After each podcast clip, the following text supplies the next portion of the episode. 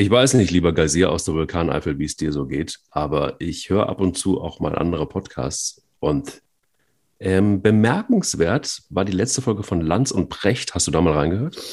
Äh, ich habe da schon mal reingehört, aber nicht in die letzte Folge. Da gibt es ja jetzt eine Riesenwelle momentan gerade, natürlich wieder medial, es ist so wieder so in unserer Wohlfühlbubble. Ähm, und äh, da hat ähm, Brecht ziemlich abgeledert irgendwie gegen die ganze Impfdiskussionen und ähm, jetzt schreiben natürlich auch wieder selbst die Frankfurter Rundschau und so, die schreiben jetzt irgendwie, ja, den Querdenker nach dem Mund geredet. Ähm, krasse Folge, weil Precht einfach nur gesagt hat, hey, le liebe Leute, sicher ist erstmal noch gar nichts, bewiesen ist erstmal noch gar nichts. Und ähm, warum ich das anspreche, lasst endlich Josua Kimmich in Ruhe. Der Typ hat irgendwie für sich entschieden, er lässt sich nicht impfen, wie viele andere Menschen auch. Und äh, diese Hexenjagd muss endlich aufhören und wir müssen im Grunde genommen alle selber entscheiden dürfen, impfen ja oder nein.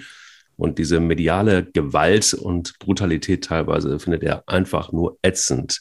Jetzt haben wir da gestern, oder nicht gestern, in der letzten Folge auch so ein bisschen drauf rum philosophiert. Wie sieht deine Meinung heute aus? Ja, die hat sich nicht verändert zur letzten Woche. Also ähm, ich finde, ähm, das habe ich ja letzte Woche schon gesagt, was daraus teilweise wird, dass man das Gefühl hat, äh, Glaubenskrieg und so, das ist mir alles übertrieben. Ich kann auch akzeptieren, wenn jemand sagt, ich habe da meine Zweifel, das finde ich auch völlig okay. Äh, ich finde es nur im Falle Kimmich schwer.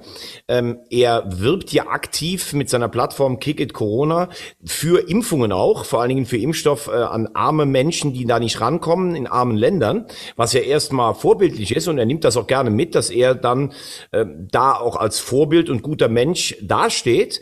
Und das Argument, er hat Angst vor Langzeitfolgen, es gibt ja keinen seriösen Wissenschaftler auf der ganzen Welt, der sagt, dass die Impfung Langzeitfolgen äh, mhm. nach sich zieht. Alle sagen, es könnte sein, dass du direkt was merkst, wenn du geimpft wirst. Oder es gibt Krankheitsbilder, da müsste man mal gucken, ob das mit dem Impfstoff sich verträgt. Aber diese angesprochenen Langzeitfolgen, die gibt es nicht. Und das finde ich schon bedenklich, wenn die Bayern mit all ihren Ärzten ihn anscheinend davon nicht überzeugen können. Und jetzt äh, passiert natürlich das auch, ähm, was vielleicht auch äh, Kimmich selber nicht wollte, dass er jetzt so ein bisschen hoch ähm, gejubelt wird von denen, die eh ähm, Impfverweigerer sind oder Corona-Leugner, die sagen, ey, endlich mal einer, der sich auch öffentlich dagegen stellt. Das ist in dieser ähm, Vorbildsrolle, die er ja auch gerne annimmt, finde ich das relativ schwierig. Ähm, für, von meiner Seite aus gäbe es da keine, keine Hetzjagd. Es gibt ja auch Menschen, die haben Angst vom Zahnarzt. Das muss man ja auch akzeptieren. Und wenn er, na, nein, ist ja so. Das ist ich ja manchmal, auch manchmal Angst vor Thomas Wagner. Das muss man auch mal akzeptieren. Nein, ich will damit sagen, wenn Kimmich Angst davor hat, dann nehme ich das erstmal so an. Ähm, auch wenn das vielleicht, was ich gerade gesagt habe, wegen der Langzeitfolgen nicht, nicht rational begründbar ist. Aber wenn ein Vorbild wieder aller medizinischen ähm, Studien sagt, ich habe Angst vor Langzeitfolgen, die es nicht gibt, dann finde ich das schwierig. Und vor allen Dingen, wenn man auch sonst gerne mitnimmt, als Vorbild für andere dazustehen, dann finde ich es von ihm persönlich ein bisschen schwierig. Und da hat sich meine Meinung zur letzten Woche nicht geändert. Markus Lanz hat einen Punkt gemacht mit einem Satz, den ich jetzt hier nochmal zitiere. Was wir erleben ist, es wird ein Druck aufgebaut an vielen verschiedenen Stellen. 2G, 3G, die Debatte um Josua Kimmich. Da wird dieser Druck aufgebaut, der in Richtung quasi einer Impfpflicht geht und gleichzeitig sind alle immer furchtbar darum bemüht zu sagen, es gibt aber keine Impfpflicht. Da hat er nicht ganz unrecht, finde ich. Und da, so, so, so weich und äh, wachsweich er manchmal auch ist, aber da hat er mal eins bewiesen, der Markus. Ich finde den aber insgesamt richtig gut, was der macht. Aber ich bin auch bei dir. Er hat auf jeden Fall Eier. Wir brauchen Eier. Der Podcast mit Mike Kleiss und Thomas Wagner. Was ich übrigens auch nicht wusste, guten Morgen erstmal ähm, noch Kölle, dass Richard David Brecht ein riesen Fußballfan ist. Wusstest du es? Nee, wusste ich nicht. Äh, ich finde ihn einen sehr intelligenten, sehr reflektierten und äh, ja, also was er teilweise sagt, ähm, richtig top, äh, der, ich, wie soll ich sagen, Denker, Journalist, äh, Podcaster, alles. Mhm. Ähm, aber dass er Fußballfan ist, wusste ich auch nicht. Ja, es ist sehr, also er ist wirklich sehr, sehr gut informiert. Gerade in der letzten Folge und in der vorletzten Folge hat man das irgendwie so ein bisschen rausblitzen hören. Aber schon äh, gar nicht so schlecht. Wir haben einen sehr intensiven Bundesligaspieltag äh, neben der, der, der Lage Josburg Kimmich. Ähm, da gab es ein paar Ergebnisse, die waren, ja, puh, äh, überraschend. Teilweise waren sie auch äh, unter dem Aspekt, wir schwimmen uns wieder frei zu verzeichnen.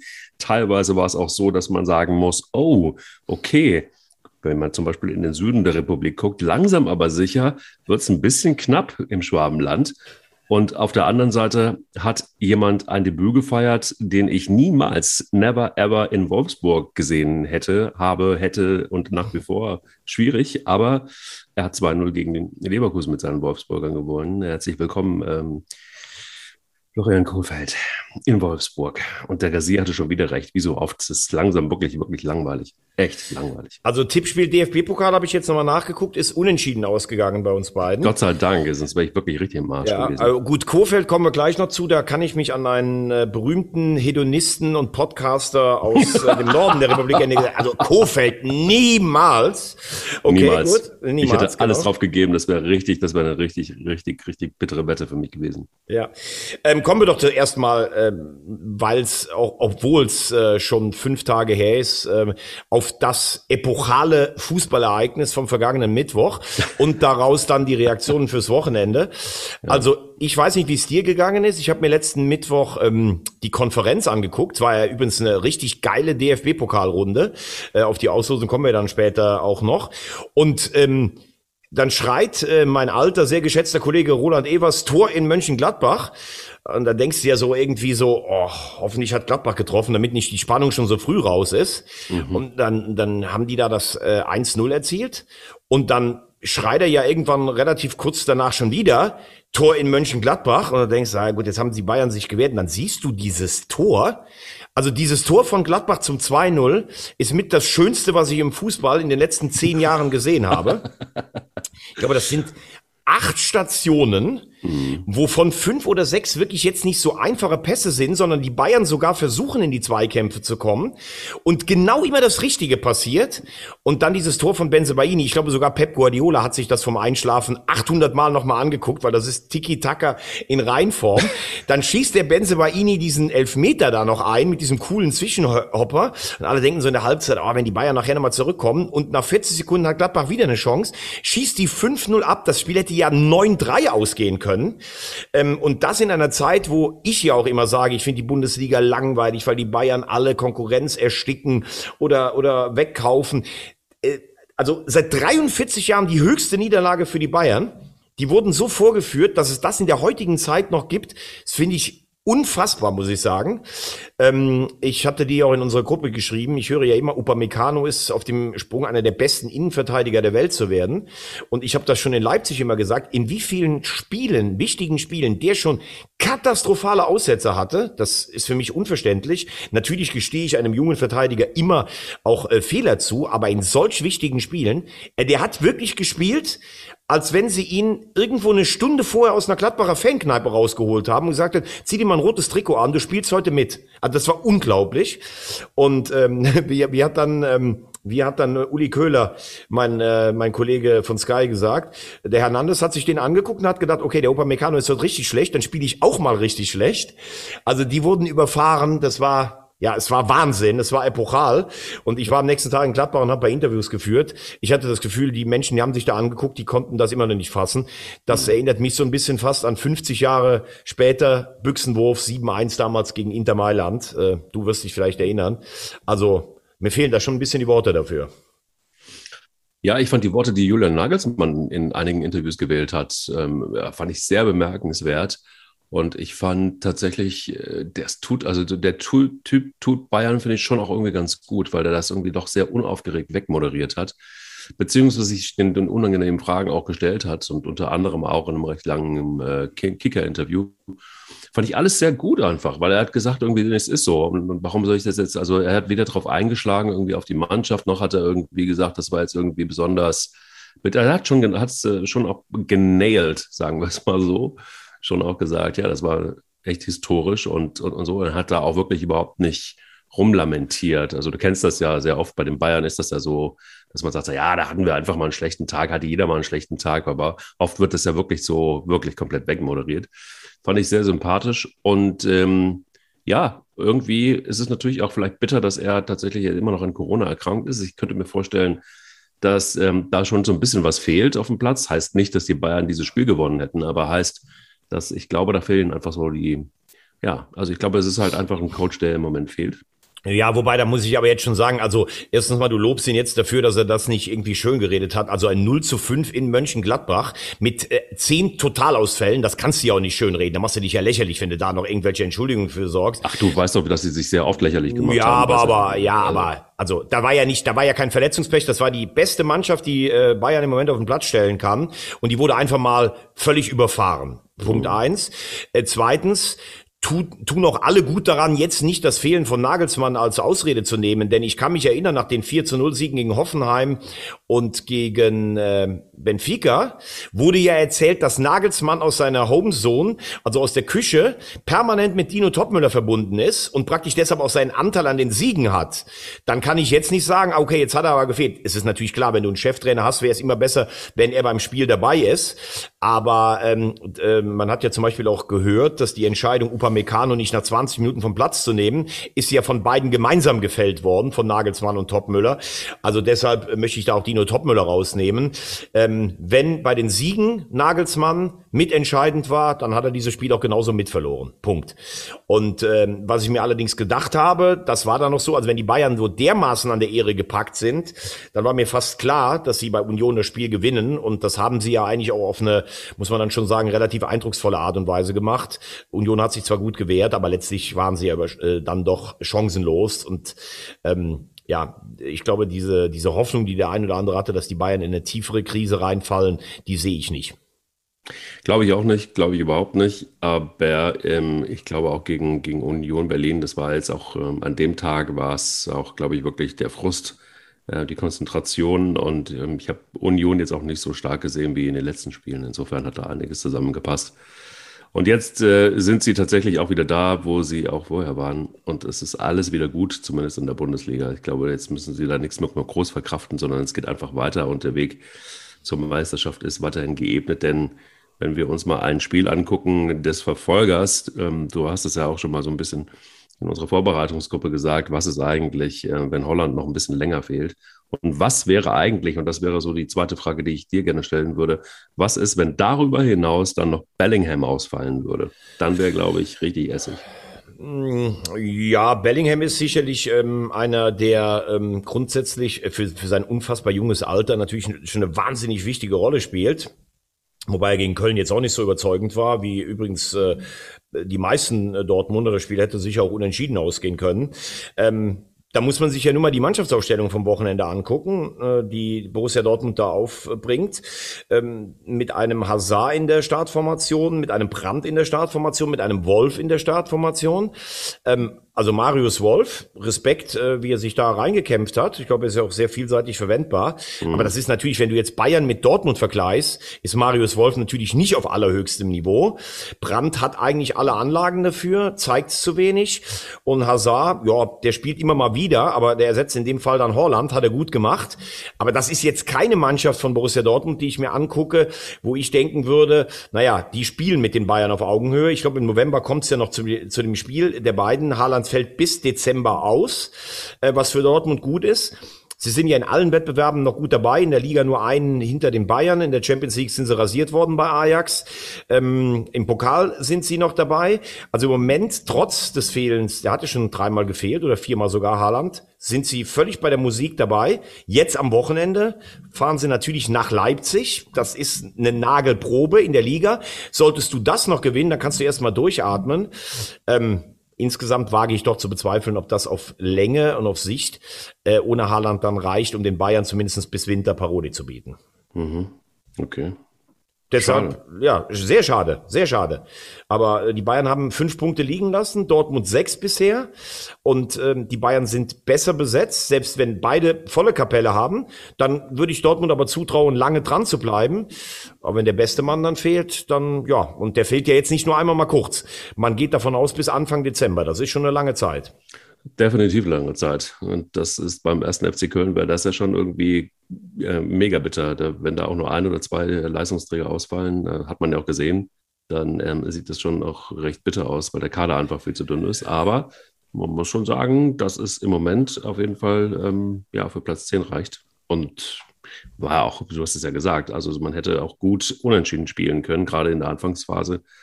Ähm, hat der FC ja wirklich echt gut dagegen gehalten und hatte auch seine Chancen, aber da ist, sind wir dann wieder am Punkt.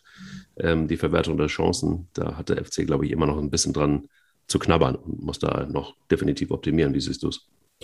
Ja, ich sehe es erstmal ähm, durchgehend positiv. Also wenn ich denke, äh, was der FC sich die letzten zwei Jahre zurechtgestümpert hat, äh, zwar haben sie letztes Jahr in, in, in Dortmund gewonnen, ähm, da wissen sie, glaube ich, bis heute nicht, wie das passiert ist. Und wenn du dann äh, auch zu Recht vom gegnerischen Trainer nach dem Spiel in Dortmund hörst, der FC hat eigentlich in der ersten Halbzeit äh, die bessere Spielanlage gehabt. Dann weißt du mal, wie schnell sich da echt äh, signifikantes verändert hat. Ich habe es ja gesagt, die Saison ist in vielen an vielen entscheidenden Punkten auch bisher gut gelaufen. Einmal sind sie überfahren worden, das war in Hoffenheim. Ähm, das war völlig okay, die die Leistung äh, in Dortmund. Ähm, ich bleib dabei, die werden eine sorgenfreie Saison spielen. Vor allen Dingen ist Mut einfach implantiert worden. Sie sind fast überall treten sie mutig auf. Ähm, auf der anderen Seite, das hast du ja auch schon mal gesagt, sind es dann letztlich nach zehn Spielen auch in Anführungszeichen nur 13 Punkte, mhm. ähm, wobei das Programm bis Winter geht jetzt eigentlich. Ähm, dann sollte man das jetzt auch nicht zu hoch hängen. Äh, es ist eine sehr gute Entwicklung. Aber man sieht zum Beispiel in Mainz, die haben mehr Punkte, Freiburg hat noch mehr Punkte, aber das sind natürlich auch Mannschaften, die eigentlich schon länger ununterbrochen in der Bundesliga spielen und es ist dann deshalb auch normal, dass sie weiter in der Ent Entwicklung sind. Aber der Samstag war definitiv kein Rückschritt für den FC, sondern leistungsmäßig eher auf hohem Niveau ähm, konstant. Musst du die Spiele zumindest dann aber auch ähm, besser gestalten, beziehungsweise ergebnismäßig besser gestalten, denn du hast so ein paar im Genick sitzen, die von hinten kommen, die ähm, ja, also auch nicht die schlechtesten sind, wobei ein Verein macht jetzt so ein bisschen Sorge, zumindest mal tendenziell. Und das ist der VfB Stuttgart mit zehn Punkten. Da bist du ähm, ja, gleich mit, mit Bochum, Frankfurt auch mit neun Punkten.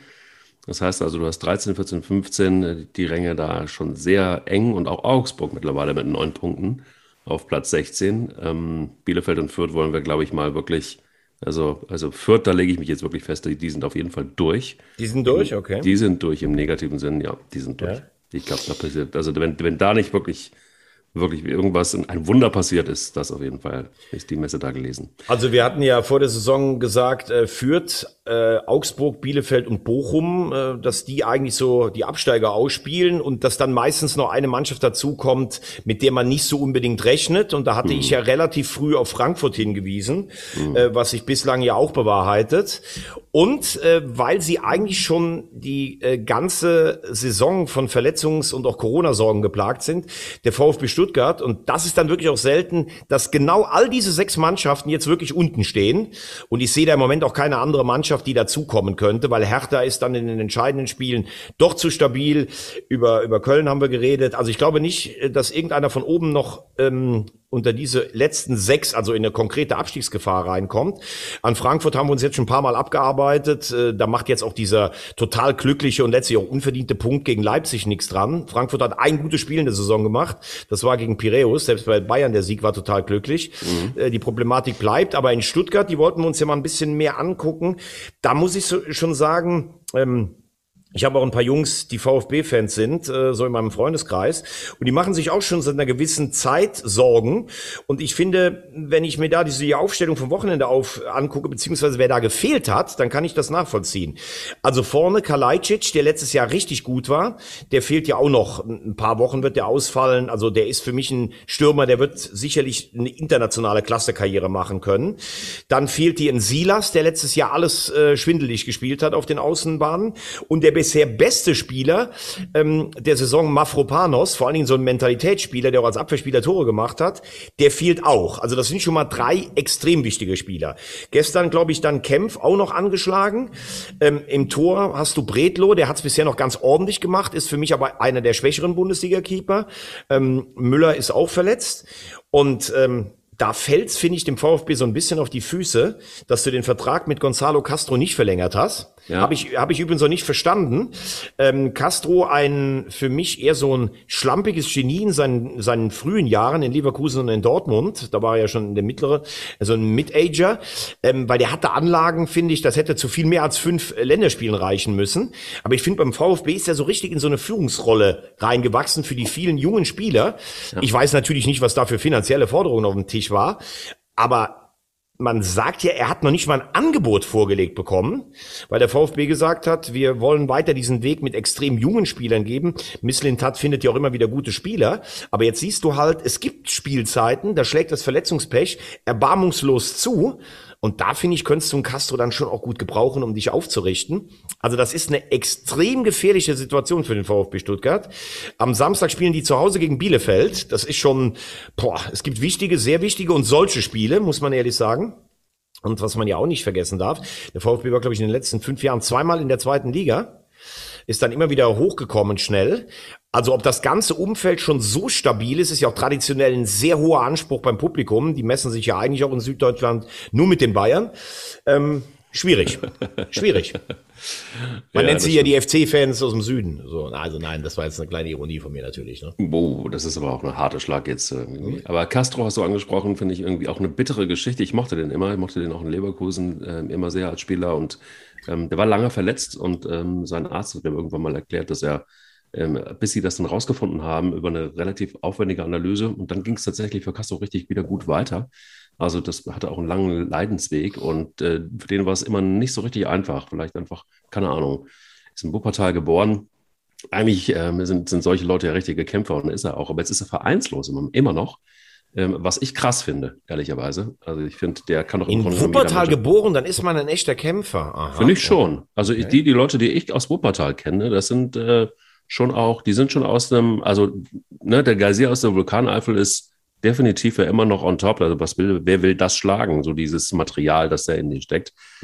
Aber ähm, das Material, das in ihm steckt. Ja, das Material, das in dir steckt. Aber, Oder hätte ich aber, also für, den Wort, für das Wort Spielermaterial habe ich schon richtig Ärger mit Paul Dardai bekommen. Aber das, gut, ja, das würde ich nicht sagen mit Spielermaterial. Das ja, Material, das in dir steckt, ist ein großer Unterschied, mein Lieber. Ja, ja, klar. Ich, ich fand ja auch Spielermaterial ein richtiges Wort. Ich weiß nur, also mein, äh, mein Cousin wohnt in Wuppertal. Äh, mit dem ja. habe ich schon die ein oder andere einen richtig feuchtfröhlichen Abend in Wuppertal gehabt. Bitteschön. Äh, das Stadion am Zoo ist schön. Ja. Außerdem habe ich bei Hans Leindecker gelernt, Wuppertal ist die korrupteste Stadt in Deutschland. Bitteschön. Auch, äh, es gibt da ja so eine Autobahn. Ähm, oh ja. Äh, Baustelle. Die kenne ich seit ich, glaube ich, 1975 das erste Mal mit meinen Eltern daher gefahren bin. Wir waren dann immer zwei Kilometer nach links Richtung Remscheid und dann wieder zwei Kilometer nach rechts Richtung Borkhövel oder sowas. Ansonsten, äh, ja.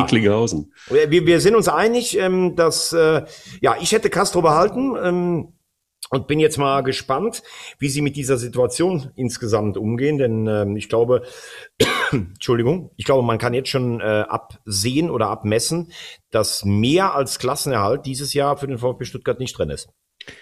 Absolut. Was mich noch ein bisschen irgendwie erschrocken hat, war, war tatsächlich, dass es ja mehr oder weniger eine Standardgeschichte ähm, war. Irgendwie viele Standards, die Augsburg äh, zum Sieg geführt haben. Und, und ich finde irgendwie, so, auf sowas kann man sich doch irgendwie im Training schon alleine einstellen irgendwie. Also da ja, so ja, das, das, das sagt man immer auch zu Recht, aber das ist dann teilweise auch so eine Kopfsache. Du kriegst dann mal zwei, drei ähm, Ecken oder Freistöße rein und irgendwann hast du es dann im Kopf, oh Gott, wir kriegen einen Freistoß gegen uns, da, da, da klingelt es gleich wieder. Das ist dann auch teilweise irgendwann rational nicht mehr erklärbar.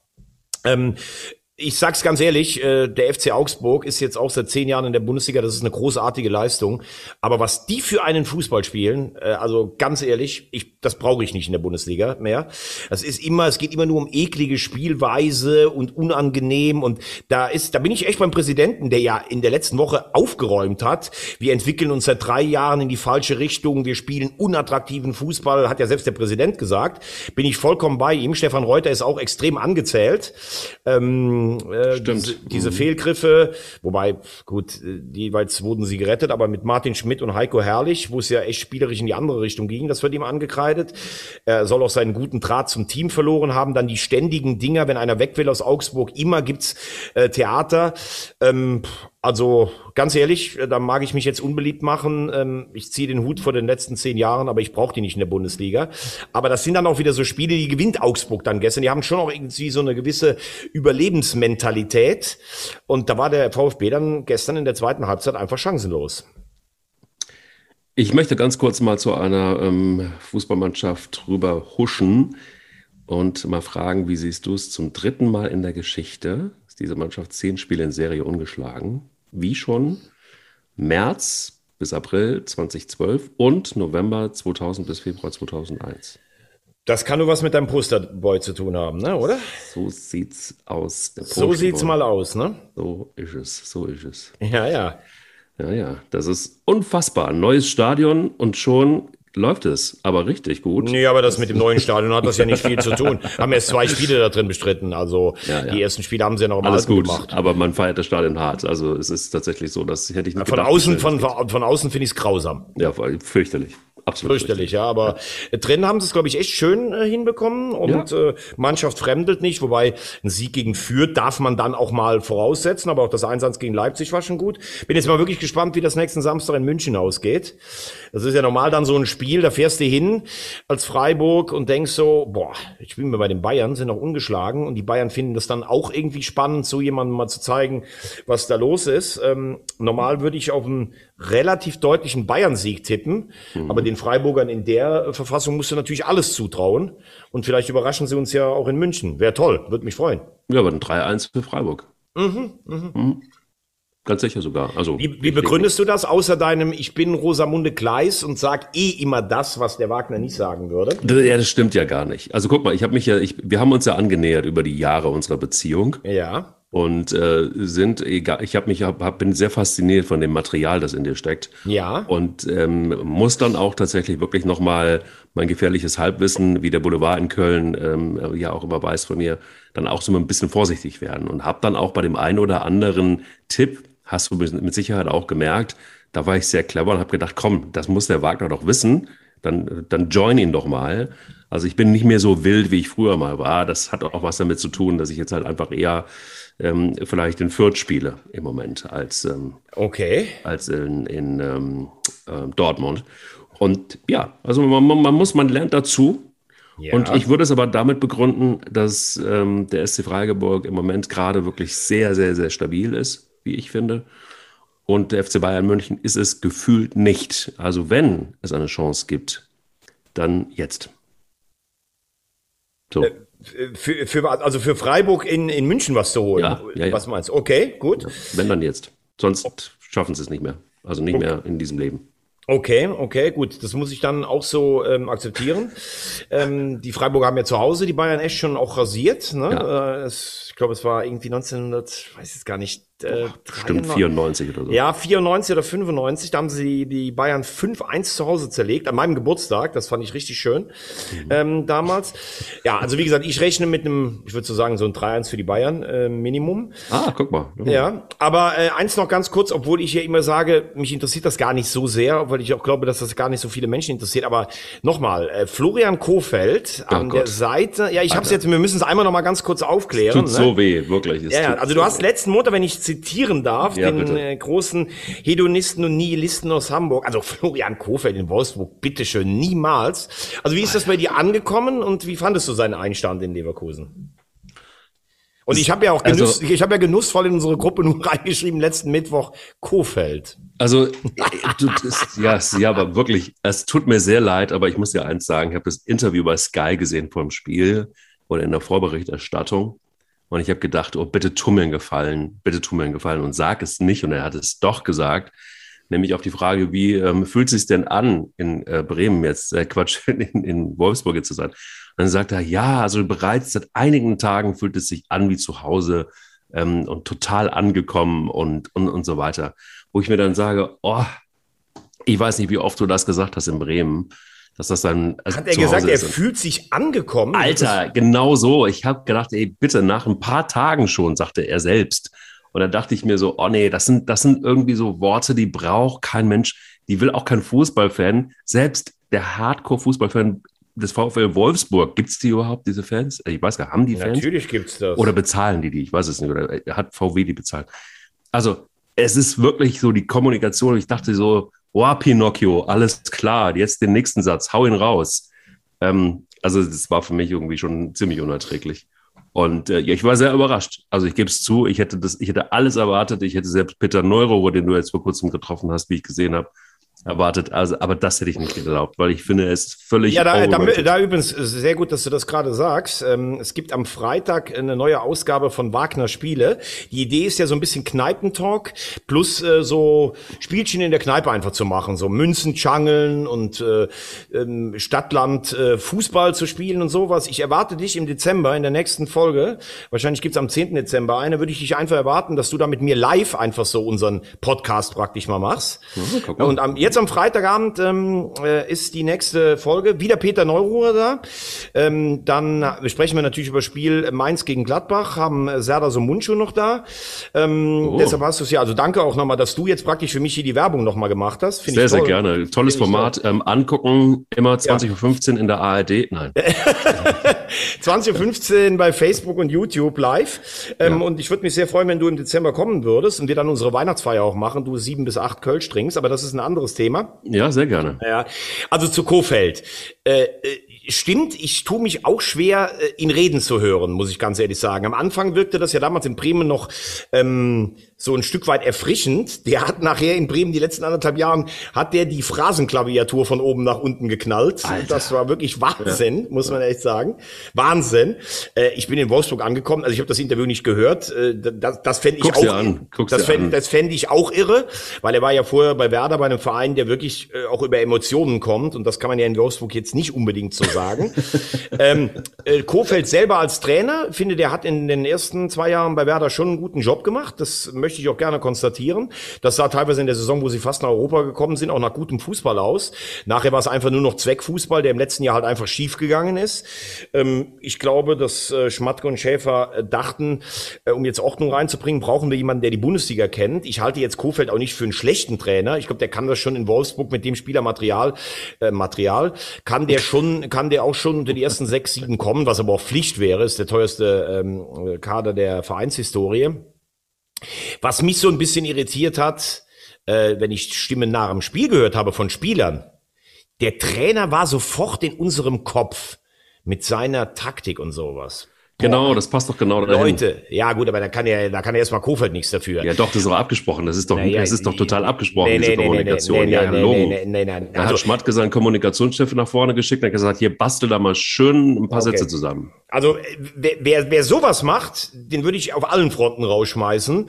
Also nach einem Spiel zu sagen, der Trainer ist in unserem, in unserem Kopf, das würde ich eher unter Euphorie und Geschleime abspeichern, äh, ähm, weil das ist ja Wahnsinn. Wie soll denn ein Trainer nach fünf Tagen im Kopf sein? Du ja, kannst genau. natürlich sagen, der Trainer hat äh, heute hat eine gute Ansprache diese Woche gehabt, der hat eine gute Taktik gewählt, aber er ist in unserem Kopf drin. Da sage ich ja wirklich ein großes Wagner. Puh, mein lieber Gesangverein. Ähm, Stellt aber natürlich auch, muss man sagen, äh, Marc von Bommel ein katastrophales Zeugnis aus. Äh, wenn du, wenn du nach fünf Tagen dann das erste Mal im Kopf oder eine Idee hast, die er über mehrere Monate bist. nicht ja. impl implantieren konntest. Hm. Ähm, ja, das war ein großes Missverständnis. Das war einfach ein ganz großer Fehler von Marcel Schäfer und Jörg Schmatke, mit Van Bommel das zu versuchen. Und äh, ja, ich glaube, Kofeld kann die Saison äh, befrieden für Wolfsburg. Ob es äh, zu mehr reicht, weiß ich nicht. Ähm, für ihn ist es natürlich auch jetzt eine Bewährungsprobe. Äh, in, in Bremen, äh, dieser Abstieg, das wird ihm schon in den Klamotten hängen. Und wenn du denkst, dass du im Sommer noch abgestiegen bist und jetzt Champions League Trainer bist, dann muss man schon sagen, das ist eine atemberaubende Karriere. Absolut, da musst du ja bestimmt auch mal die Augen reiben und sagst, guck mal, wo bin ich denn hier angekommen? Wahrscheinlich beim VfL Wolfsburg. Total genau. angekommen nach fünf Tagen. Auch wenn man so aus dem Bus aussteigt und so, das ist so, das hat sich so. Ja, aber vielleicht hat er gedacht, er hat immer noch so grün-weiße Vereinsfarben. Vielleicht hat er auch deshalb sich immer noch an Werder zurückerinnert oder sowas. Das, das mag, mag, mag schon sein. Ja. Sag mal, ähm, ich wollte noch mal, dich noch mal fragen, was ist da eigentlich passiert irgendwie ähm, gegen Kiel? Also, was ist da passiert? Äh, gegen Kiel, du meinst beim HSV? Ja, was ist da passiert? Leider etwas, was ich in dieser Saison schon zu oft gesehen habe. Also, ich weiß nicht, hast du das Spiel gesehen? Ja. Ich fand die erste Halbzeit toll vom HSV. Positionswechsel, Pressing, Torchancen, Alles das sah, sah nach richtig gutem Fußball aus. Ja. Ich glaube auch, dass diese Mannschaft, weil die spielerisch Potenzial hat, sogar sich letztlich in der Bundesliga leichter tun würde als in der zweiten Liga. Dann haben mir die jungen Spieler gefallen, der Ali Du, das ist eine Sensation. Ähm, äh, auch hinten der David wird, ähm, wird immer besser, hat es jetzt zwei Siege in Folge. Äh, und dann ist Halbzeit. Und dann denkst du so bei dir als HSV-Fan, boah, 1-0 aus diesem, also bei der mhm. Überlegenheit müsstest du eigentlich zwei, haben. drei Tore schießen, ja. ne? Was ja auch so ist, weil du musst dann diese Überlegenheit auch äh, ummünzen. Ähm, das können halt die wenigsten Mannschaften, das können die Bayern und Dortmund, aber in der zweiten Liga der HSV und Werder, die können das nicht. In der dritten Liga Lautern kann das nicht, wenn immer Spiele machen muss. Und dann denkst du so, hoffentlich stehen sie jetzt hinten stabil, weil das ist natürlich die große, das große Problem in diesem sehr attraktiven Walter-System. Du spielst hinten fast immer eins gegen eins und dann dauert 46 Sekunden und dann schafft einer einfach mit einem fast äh, blind nach vorn gespielten Pass in die Schnittstelle, aber das ist natürlich auch automatisiert. Bartels. Äh, ja, ne, war das, war das der Bartels? Bartels hat in der Mitte Pilcher gefunden. Ja, okay. Und dann, der ähm, Pilcher übrigens, den Pichler, den kannte ich eigentlich noch gar nicht so richtig, der hat mir gut gefallen. Also, leider hat mir das nicht gut gefallen. Ausgleich, ne? also. Ja, aber Johansson hat gut gehalten, aber Pichler hat das Ding gemacht. Und dann hast du gemerkt, dann gehen die Köpfe halt runter, weil du schon wieder denkst, das war ja gegen Sandhausen ein Ausgleich kassiert, sogar in Überzahl haben sie das Tor gemacht. Dann hast du das äh, zuletzt im Heimspiel gegen Düsseldorf gehabt. Und dann muss man sagen, kam nach dem 1-1 auch nicht mehr viel. Da hatten sie die eine hundertprozentige oder tausendprozentige von Kaufmann. Aber zur Wahrheit gehört auch, dass Kiel eigentlich die besseren Chancen in der zweiten Halbzeit hatte. Mhm. Und so musst du dann mit einem 1-1 zufrieden sein. Und das ist natürlich zu wenig. Es ist das siebte Unentschieden.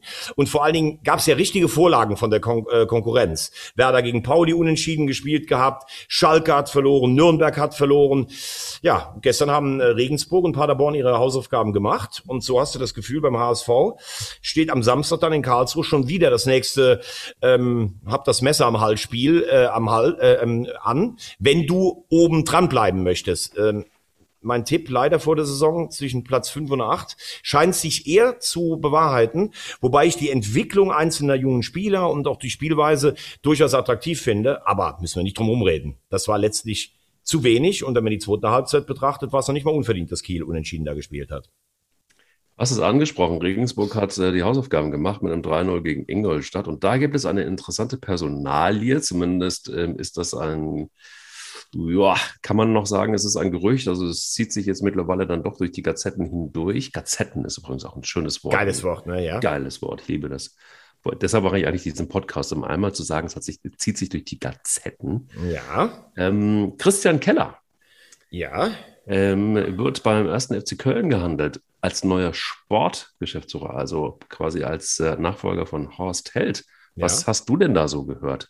Das wäre schon für den ersten FC Köln eine massive Verstärkung, denn Keller hat da ja schon, glaube ich, einen richtig, richtig guten Job gemacht. Also äh, immer, es waberte ja immer mal so der Name Samir Arabi äh, durch die Gazetten, der ja auch in Bielefeld einen richtig guten Job gemacht hat. Mhm. Ähm, Christian Keller, hm, das Gerücht habe ich jetzt noch nicht konkret gehört, also ich habe den Namen noch mal gehört, dass er gefallen ist. Da kann ich nur sagen, was der in Regensburg für eine Leistung gebracht hat, von der vierten in die zweite Liga, ja. die so dermaßen ähm, so, so dermaßen etabliert und dies ja rocken die das Ding mit Spielern, wo du denkst, wo kommen die denn jetzt her? Woher hat er denn das zusammengestellt? Also der Mann scheint richtig Ahnung vom Fußball zu haben. Ähm, kann ich nur sagen, wenn der nach Köln kommen würde, auf den ersten Blick, würde ich sagen, das könnte passen. Und äh, für so viel Fußball-Sachverstand kann man dann auch nur die Verantwortlichen beim FC loben. Einziges Problem, es ist dann eine Klasse höher, es ist Köln mit, mit, mit seinen ganzen medialen Begleiterscheinungen auch, da musst du das dann erstmal bestätigen. Aber bislang für das, was er beim Jan geleistet hat, kriegt er von mir die glatte Note eins. Topmann. Absolut, finde ich auch. Ich bin mal sehr gespannt. Also es gibt so einige, die haben sich jetzt auch schon öffentlich geäußert. Übrigens äh, se selbstzufriedenes Nicken gerade vom Technikchef. Ja, Denkt sich gerade so ein bisschen so präsig, so, oh, wir spielen ja eine ganz gute Saison. Übrigens äh, heute Morgen schon gelesen, auch in verschiedenen Gazetten. Da, äh, das möchte ich übrigens auch mal ganz kurz nochmal betonen. Ich war gestern beim Essen. Ja. Dann habe ich um 18.53 Uhr auf mein Handy geschaut und hatte ungefähr 37 Nachrichten, weil die DFB-Pokalauslosung ja das äh, Spiel Köln gegen den HSV ergeben hat. Und ich würde sagen, dass ähm, bescheidenste, was ich von einem FC-Fan äh, gelesen habe, war ungefähr so, ja, schön für euch, dass ihr auch bei uns spielt und uns dann auf dem Weg äh, zum DFB-Pokaltriumph begleiten könnt oder eine Hürde gewesen seid. Ähm, ein anderer hat mir dann irgendwie äh, was geschickt. Er weiß, es ist arrogant, aber das wäre ja ein Freilos fürs Viertelfinale. Ähm, äh, lokale Zeitungen titeln heute Morgen schon vom Viertelfinale gebucht. Puh, da sage ich aber auch, äh, puh, das ist halt auch erst der FC Köln. Ähm, ich finde ja, ja Euphorie grundsätzlich gut, aber so in guten Phasen auch mal ein Stück weit Demut walten zu lassen, da haben sie teilweise ein paar Probleme mit. Also ich finde auf der einen Seite teilweise recht bescheiden, ähm, ähm, was, was, was. FC-Fans und bescheiden, ja, ja. Nein, nein, nein, nee, nee, nee. Ich wollte irgendwie nochmal zu Herrn Keller, weil da ist ja zum Beispiel ähm, der Vizepräsident Eckhard Sauren sehr involviert in diese ganze Personalplanung und so weiter. Und wenn Keller wirklich kommen würde, dann wäre das unter anderem sein Verdienst. So jemand, der hinter den Kulissen die Strippen zieht. Also shout out, wenn das denn ähm, sein sollte. Auf der einen Seite ist es da recht still. Das wollte ich eigentlich sagen. Also das heißt, man arbeitet da eigentlich akribisch weiter und auf der anderen Seite hast du völlig recht. Hab mich auch tatsächlich heute Morgen in der Vorbereitung zum Fußballpodcast auch total genervt, dass es auf den einschlägigen ähm, nicht Gazetten, sondern Seiten in diesen sozialen Netzwerken teilweise gebrannt hat, so nach dem Motto, da wurde dieser, dieser, dieser, also wie man einen, ähm, ähm, einen ähm, also das Spiel, das du verloren hast, ähm, gegen Dortmund so feiern kannst, das ist, also du feierst das eigentlich genauso wie den, fast wie den äh, Gewinn der Champions League. Und wo, wo ja. ich dann so denke, was ist denn da los mit euch? Was ist denn kaputt? Warum, warum muss man dann jedes Mal so ausrasten wieder, wenn man mal fünf Spiele gewonnen hat oder sechs? Das ist halt einfach auch mir, selbst als eingefleischten FC-Fan, viel zu viel, zu viel, zu viel. Und da denke ich irgendwie so, ja, die werden dich natürlich auch genauso anpieksen wollen wie dich, weil man natürlich auch weiß, piekst man den Wagner an, dann kriegst du halt einfach auch eine mittelschwere Atombombe, wenn es sein muss. Nö, gar nicht. Also ich, äh, also der. Ja, doch, also es gibt ja niemanden, der so schnell auf Zinne ist wie du ja, und der aber, aber auf der anderen Seite dann auch, wenn er sich dann wieder beruhigt hat, wieder so einordnen kann. Das macht ja auch Spaß. Aber solche Sätze sind, äh, liebe FC-Fans, die ihr da die Nummer von Thomas Wagner habt, das ist etwas, wo, da bin ich, da bin ich auch komplett ne, bei dir. Ich finde find das ja auch völlig okay. Die können ja machen, was sie wollen. Ich meine, der FC Nein, ist, auch ist auch Favorit in dem Spiel. Also gar keine ja. Frage. Ja, natürlich ja. sind die im Heimspiel gegen den HSV Favorit. Spielt die erste gegen die zweite Liga. Du hast ja jetzt mal letztes Mal gesehen, äh, dass selbst St. Pauli in Freiburg äh, da zur Stadioneinweihung mit 3-0 vermöbelt wurde. Also das ist dann schon auch ein Unterschied. Äh, ich glaube nicht, dass der FC jetzt ähm, unter Baumgart so Dinger so schleifen lässt. Ähm, aber nochmal, also ich ich würde, ähm, ich nehme die Außenseiterrolle auch äh, demütig an. Ich würde den Hafen vorher nicht so weit aufreißen. Ähm, und muss ehrlich sagen, es gibt ja immer FC-Fans, die wollen mir dann immer so erzählen, ja, also dieses Gerücht, dass FC-Fans so äh, über euphorisch sind, das stimmt ja gar nicht. Das ist ja immer nur Spaß. Die machen mhm. immer nur Spaß. Die wollen immer nur spielen oder Klar. sowas. Und ähm, also von den 37 Nachrichten waren 33 dabei, da würde ich sagen, das war kein Spaß. Das ist schon deren Ernst. Ist ja auch okay, solange es um Fußball geht. Ähm, die DFB-Pokalauslosung, kommen wir mal aufs Große und Ganze, finde mhm. ich, hat übrigens ein paar äh, sehr ähm, angenehme und tolle Paarungen äh, hervorgebracht. Ähm, also wenn ich mal drauf schaue, mit dir vielleicht zusammen, mhm. dann muss man sagen, das ist, dauert ja noch ein bisschen was. Das ist ja erst dann im neuen Jahr. Aber da war schon richtig viel Attraktives dabei. Also wenn ich zum Beispiel sehe, St. Pauli gegen Dortmund ist ein tolles Spiel.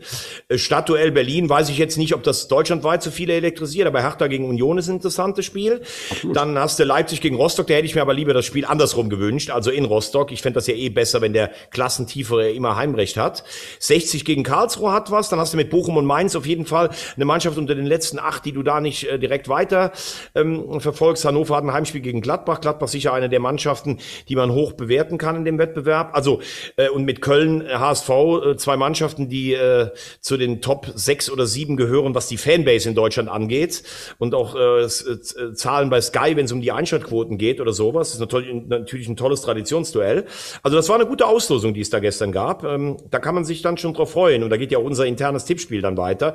Und vielleicht könnten wir beide ja dann, oder wir könnten ja vielleicht mal mit dem Podcast einfach uns auf die Tribüne setzen. Zwei FC-Fans äh, geleiten einen HSV-Fan ins Stadion, um, um ihm mal zu zeigen, wo großer Fußball gespielt wird. Ne?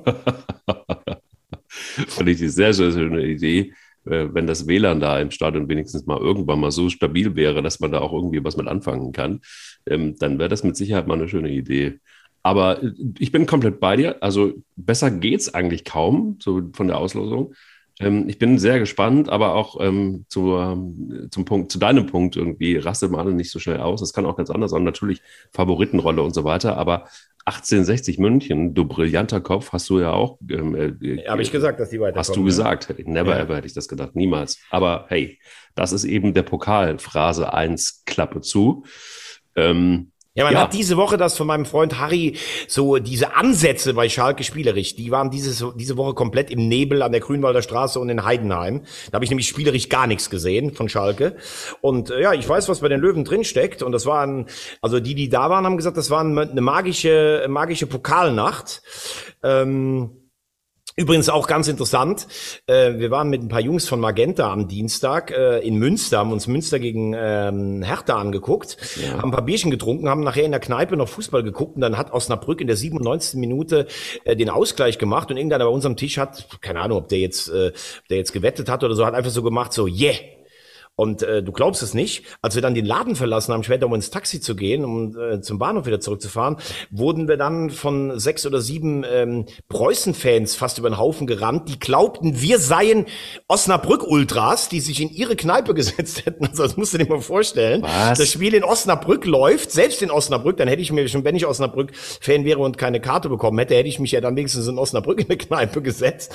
Und dann wollten die uns tatsächlich an die Wäsche. Das war schon ganz interessant, wo ich dann auch gedacht habe, Jungs, also beruhigt euch doch mal. Da hat noch nicht mal einer rumproletet und ich mag auch äh, in Osnabrück gerne im Stadion sein, aber Fan von Osnabrück bin ich dann doch nicht. Wahnsinn, geil. Also, also ich bin ja völlig fertig. Wie kommt man auf die Idee, also wer sich mit, mit, ich sag's jetzt nochmal, dem Gazier aus der Vulkanapfel anlegt, also auch körperlich, das ist ja, Ich weiß nicht, ich weiß nicht, ob die äh, Da muss man ja haben, dass ich der Vul aus der Vulkaneifel sind. Aber es war schon, es war schon lustig. Aber bevor wir dazu sehr in die Tiefe gehen, Champions League diese Woche. Lass uns das noch tippen. Also Champions League, Tipptabelle, Wagner 2,5, Rosamunde 0,5. Du hast eine erneute Chance, ähm, den Anschluss zu holen. Bayern gegen Benfica Lissabon. Boah, boah, also, ja, ja, es wird Bayern machen. Es wird ein 2-1. Ich sag 4-1 für Bayern. Florian Kofeld, der schon angekommene, den Spielern seine Taktik und seine Spielidee implantierende Florian Kofeld gegen Salzburg. Ja, das ist jetzt das Ende von Wolfsburg. Da bin ich, da lege ich mich jetzt wirklich fest. Also es wird Salzburg, wird das, wird das rocken. Knapp, aber wird es machen. Okay, ich sage, das geht unentschieden aus. Mhm. Leipzig gegen PSG. Ja, das, Puh. das ist ein ja, klarer, aber knapper Sieg des PSG. Okay, da sage ich unentschieden, auch für Leipzig. Und Dortmund gegen Ajax. Ja, die, die, das wird ganz brutal. Also, das wird für Dortmund sehr brutal werden. Das wird ein, boah, ich würde mal sagen, mindestens ein 3-1 für Ajax. Echt? Ich sage 2-0 für Dortmund. Also, Oh. das, das heißt, wir haben ja nur ein Spiel äh, wieder zusammengetippt. Da, da wird es dann äh, klare oder knappe Verhältnisse danach geben. Ähm, Ja, das wird, das wird, das habe ich, jetzt habe ich ein bisschen Angst, muss ich ehrlich sagen. Also, du hast da jetzt echt den Hammer rausgeholt. ja, habe ich, ne? Wahnsinn, Ja, oder? Hammer. Hammer, ja, Hammer. Hammer, Hammer. Absolut, ja, genau, genau. Den, den müssen wir unbedingt noch würdigen. Bernd Nickel. Weißt du, wo Bernd Nickel geboren ist? Der, er kommt irgendwie aus dem Lahn-Dill-Kreis, glaube Er ich. kommt aus dem Lahn-Dill-Kreis. Und weißt du, woher, ähm, woher die ehemalige Feuerwehr des SC Baden-Baden kommt?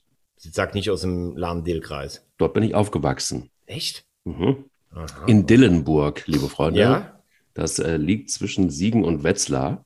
Ja. Und Bernd Nickel ist in Eisemroth geboren. Das ist quasi bei uns um die Ecke. Und da sprechen die genauso, da rollen die genauso das R wie die Amerikaner. Stimmt, der so hat der immer so ein bisschen geredet, ja? Genau.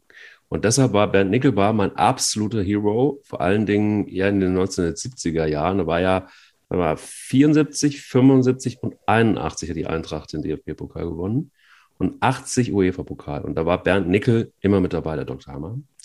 Und es war wirklich mein totaler Hero. Also ich war am Anfang, als ich noch sehr, sehr klein war, Eintracht-Fan. Das wissen die wenigsten, aber jetzt ist es einmal raus. Es lag aber unmittelbar an Bernd Nickel.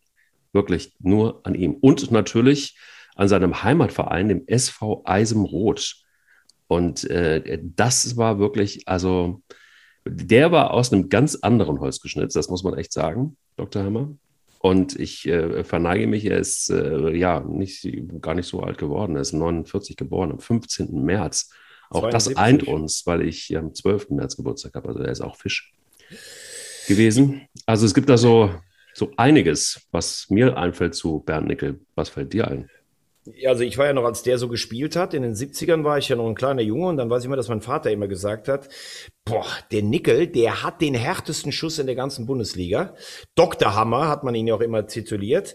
Ähm, ich nenne nur ein paar Zahlen. Der hat in 426 Bundesligaspielen ähm, oder Pflichtspielen für die Eintracht als Mittelfeldspieler 141 Tore erzielt. Das ist also ein Schnitt in jedem dritten ähm, Spiel hat er ein Tor gemacht. Das würde jedem Bundesliga-Stürmer zu Ehren gereichen. Äh, die Titel hast du schon aufgezählt. Er hat nur ein einziges Länderspiel für Deutschland gemacht. Äh, das ist mhm. eigentlich unbegreiflich mit der Bilanz. Damals war halt die Übermacht der Bayern äh, auch insgesamt zu stark. Und dann hattest du natürlich auch in den 70er Jahren noch Leute wie Netzer und Overath äh, und Flo, das ist natürlich schon fast ein bisschen bitter für ihn selber. Ähm, er ist der einzige Spieler, wir hatten das ja schon mal äh, äh, gesagt, der von allen vier Eckfahnen im Waldstadion in Frankfurt direkte Ecken verwandelt hat. Das gibt's mhm. in der Bundesliga-Geschichte sonst nicht. Das ist natürlich für einen Linksfüßer auch da nicht ganz einfach, wenn du den praktisch so mit dem Außenriss schießen musst.